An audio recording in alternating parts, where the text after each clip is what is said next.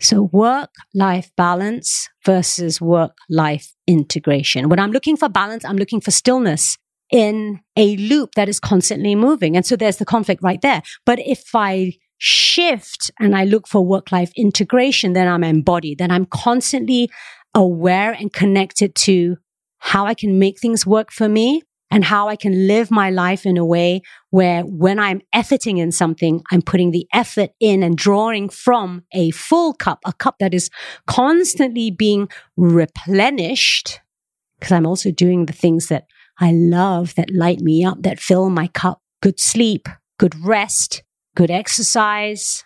I'm not doing more or efforting more than I need to. I'm constantly checking in. I'm doing my check and balance. I'm checking my output with my input.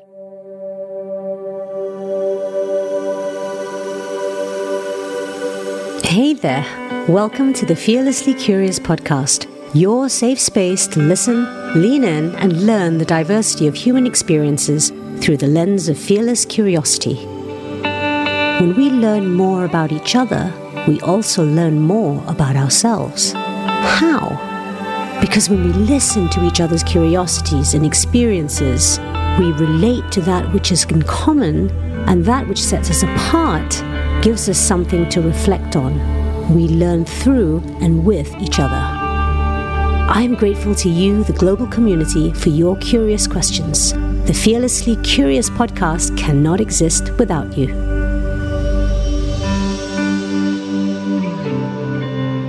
Welcome to another episode of the Fearlessly Curious podcast. And this week, I want to have a little chat about work life balance versus work life integration.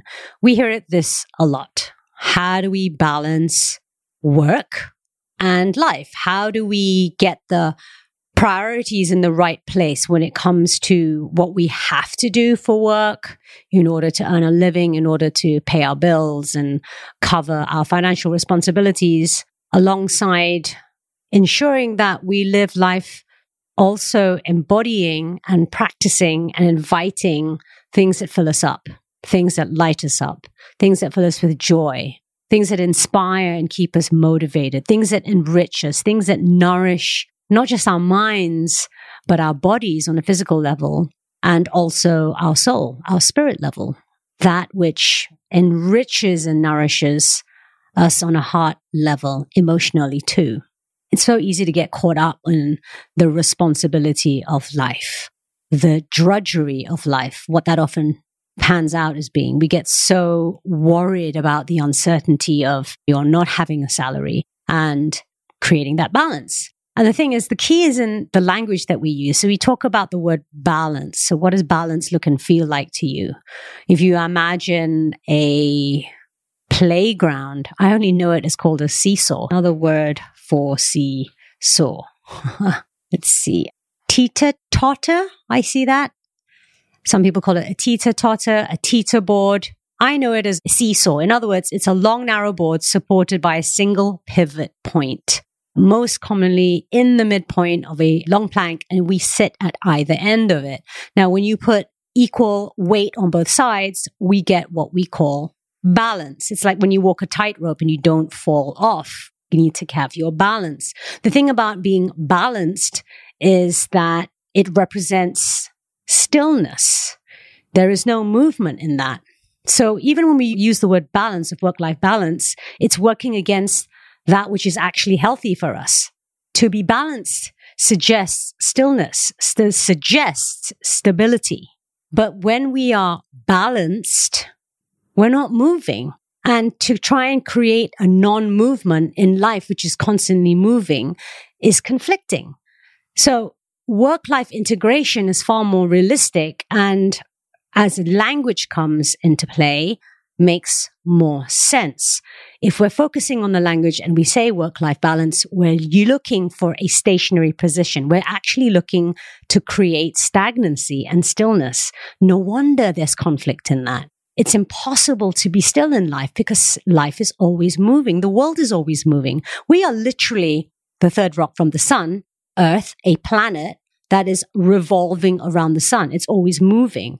And apart from revolving around the sun, the planet itself is revolving on an axis. So even when we think we're still and not moving, we are moving.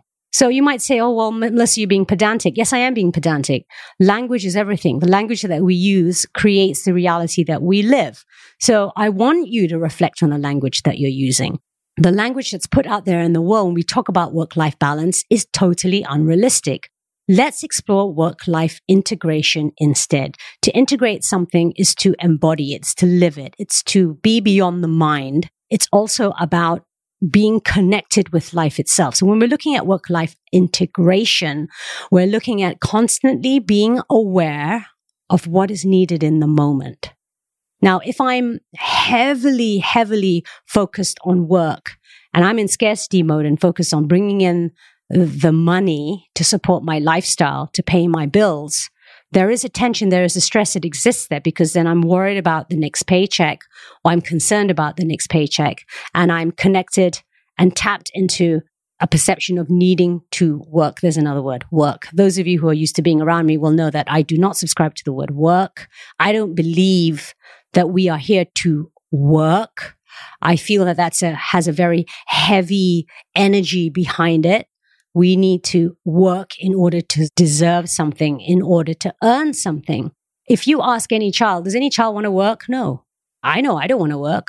I want to live in a life where I don't have to work for things. Yes, I can still value something without having to work on it. They say, put the work in. The word effort resonates with me in a more constructive and inspirational way. Yes, I'm willing to put the effort in in order to get some output, but do I need to do the work? I'm not sure I would. I definitely would prefer to play my way to success. I definitely would prefer to have fun putting effort into something in order to acquire, in order to achieve an outcome. And so when we look at work life integration, the first place I would look at is how I perceive work and how I perceive life. We often become a slave to our work because that is a means of us earning a living, gaining monetary compensation for work. And that allows us to live the lifestyle that we need.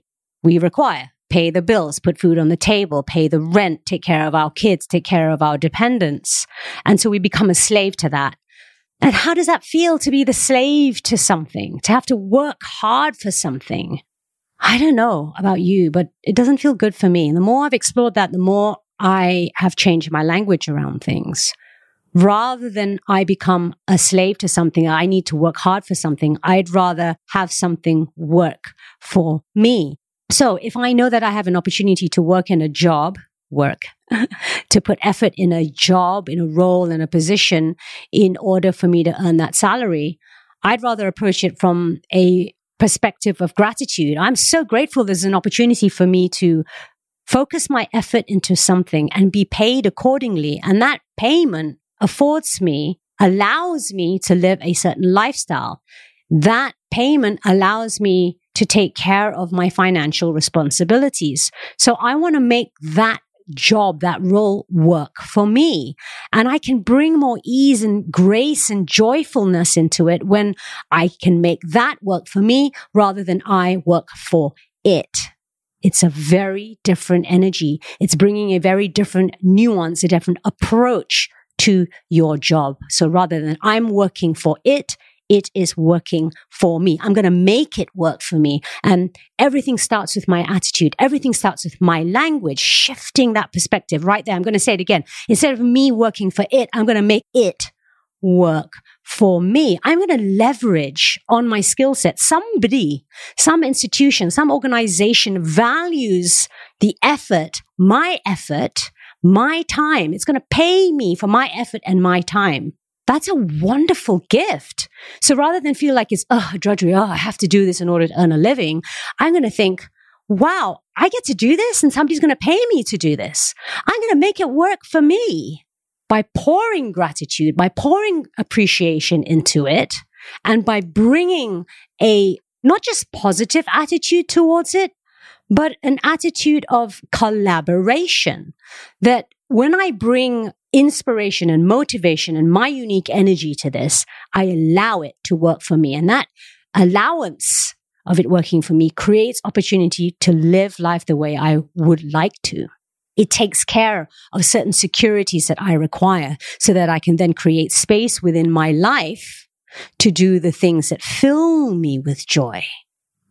It gives me the opportunity to explore life, to play a little bit more, to do the things that I wouldn't normally be paid for. It allows me to indulge, to access, to adventure, to explore, to create, to collaborate in a playground that is free. So work life integration. Some principles that I've covered there, some different perspectives to approach work, first of all, and how work fits in your life. You're not doing the work.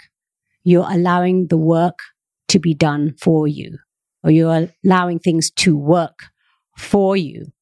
And integration, why is it integration rather than balance? I think that when we're looking for balance, we're looking for stillness, as I mentioned earlier. When I'm integrating it, I'm constantly being aware of what feels right for me right now. Like I know I have a job to do. I know I have a deadline to meet, but I also know that I'm tired, that I'm exhausted, that I'm burnt out, that I'm hyper focusing on one project, like one minor detail. And because I'm hyper focusing on that, I am not taking care of my health, my mental health, my emotional health. I'm not taking care of my sleep, my diet, because I'm hyper focusing on the fact that I need to get this done right now. But when I get very clear on where my boundaries are, like how much work, how much effort I can put in, how much I am pouring from an empty cup, then I get to recalibrate, rebalance, and that can only come from a place of integration because integration means it's embodied and being embodied means I feel it. I'm connected to it. I know what my needs are. I know that despite how much I need to push hard and put effort in in order to acquire a certain output or outcome, because I'm connected to my body, I might feel right now, I don't have the energy. I'm worn out because I'm doing too much of what needs my work and not enough of what fills my cup and what fills me with joy. So work life balance versus work life integration. When I'm looking for balance, I'm looking for stillness in a loop that is constantly moving. And so there's the conflict right there. But if I shift and I look for work life integration, then I'm embodied, then I'm constantly aware and connected to how I can make things work for me and how I can live my life in a way where when I'm efforting in something, I'm putting the effort in and drawing from a full cup, a cup that is constantly being replenished because I'm also doing the things that I love that light me up, that fill my cup. Good sleep, good rest, good exercise. I'm not doing more or efforting more than I need to.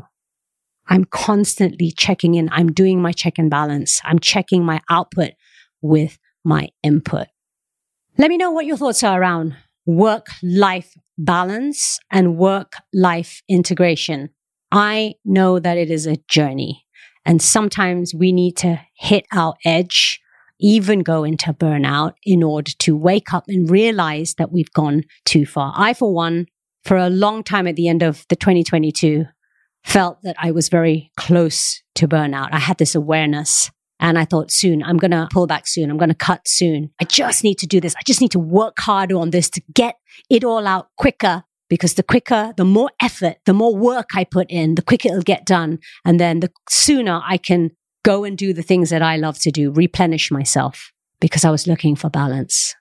I was not connected to the present moment and feeling the integration, the embodiment, taking stock of where I am right now and what I need to do right now. Now I'm a freelancer, so I'm in control of my time. Some of you who work a nine to five job or have an employer may feel that you have some restrictions, but this is where your self awareness and your inner power comes to play. Once you know what you need, once you can connect to the moment, listen to what your needs are you will find a way to effectively and consciously communicate these needs to your employers, to your manager. You will let them know that you are committed to that job, that role. You're committed to efforting, to putting effort into that project. But right now, in order to maximize on that effort, you need to take time to replenish. Some of you might say that's easier said than done. The thing is, if you don't try it, you'll never know. And once you try it, then you create a deeper connection with either your employer or your managers. Or maybe you don't. Maybe you come to realize that if this person, if this organization doesn't respect and honor my needs and allow me to honor my needs so that I can be more effective, efficient, and more committed to the output of this company, then perhaps this is not the place for me because I need to value myself. You need to value yourself in order for others to value you. So please, please take that risk because the risk isn't in the money that you lose or the job that you lose. The risk is the detrimental and destructive effect that overworking, that not having that work life integration will have on your life, your lifestyle, because it will impact your mental health and your emotional wellness, which in the long run will affect the quality of life that you lead. So here are some thoughts. I've just thrown them out there. My process of thinking. You might need to listen to this back. Look out for some of the social posts that are going to come on here because I will draw out some points. And you know, this is how I roll, right? Some of you noticed when I was recording the podcast off a script, it was very stagnant. It was very static. It was very jarring. This is how I roll. I roll on the fly. I let the thoughts rush out of me, flow through me without thought, without preparation per se. The only thing I'm preparing right now is this concept of do I want to explore work life balance? Am I looking for work life balance, which essentially means stillness within a constantly moving dynamic, which is going to cause conflict? Or would I rather explore work life integration where I look at where I can put my effort in, how I can make my job, my project work for me with the right amount of effort and being able to put effort into my life that comes from a full cup and not constantly drawing from an empty cup that's going to wear me out, burn me out, overwhelm me and affect and have an impact on my mental health and my emotional wellness. And then how do I then communicate these needs that I might have as it's moving and it's changing with an ever evolving world and life? How do I communicate this to my managers, to my boss? Right? Even maybe my staff, if I'm a founder or an entrepreneur and I'm the one that's in the lead, how do I communicate with this so that we can all work together through the different ebbs and flows of life? And what is stopping me from communicating this? Am I afraid I'm going to lose respect? Am I afraid I'm going to lose my salary, lose my job even? And what does that mean to me? Am I constantly abandoning my needs and my requirements in order to stay safe, but at the risk of losing my health? Or am I willing to speak my truth so that the right people, the right team members, the right leaders, the right bosses, the right opportunities come to me. And those are the ones that respect my mental health and my emotional wellness. Am I willing to put myself first in this way? So there's a lot here. Work life balance, work life integration, and how that can impact the quality of your life through your mental health and your emotional well being. I look forward to sharing with you some more perspectives in the next episode. But in the meantime, my friends, remember that being fearlessly curious allows you to become more aware of the way that you are living your life, allows you to become more aware of, of what your needs are, what your desires are, and how you can go about honoring those desires so that you can create a life that is filled with more joy and more fulfillment, but a life that is also led by your unique design a life that is embodied by you showing up as you so that other people who are aligned with you, other businesses, other opportunities that are aligned with who you are can show up for you to collaborate with. This is not about you fitting in. This is about you living your purpose of being you because there is no one else in the world like you. And if you keep abandoning yourself, then the wisdom of your unique life experience will be lost forever. Nobody else can live life by your design other than you. That's your greatest purpose. So be curious. Step into that journey of incredible self awareness. experience it so you know what feels right and what doesn't, so that you can create more of what feels right and let go of all that doesn't to live life with fearless authenticity. Until the next episode, my friends, stay fearlessly curious.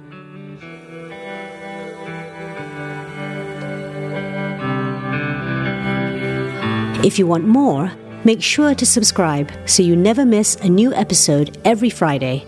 And please leave a review if you enjoy this episode. Don't forget to send me your curious questions and experiences as inspiration for future episodes. Your anonymity will be respected if that's what you prefer. For more guidance and support, join my emotional healing, mindfulness, and music community over at melissaindot.com. See you next week.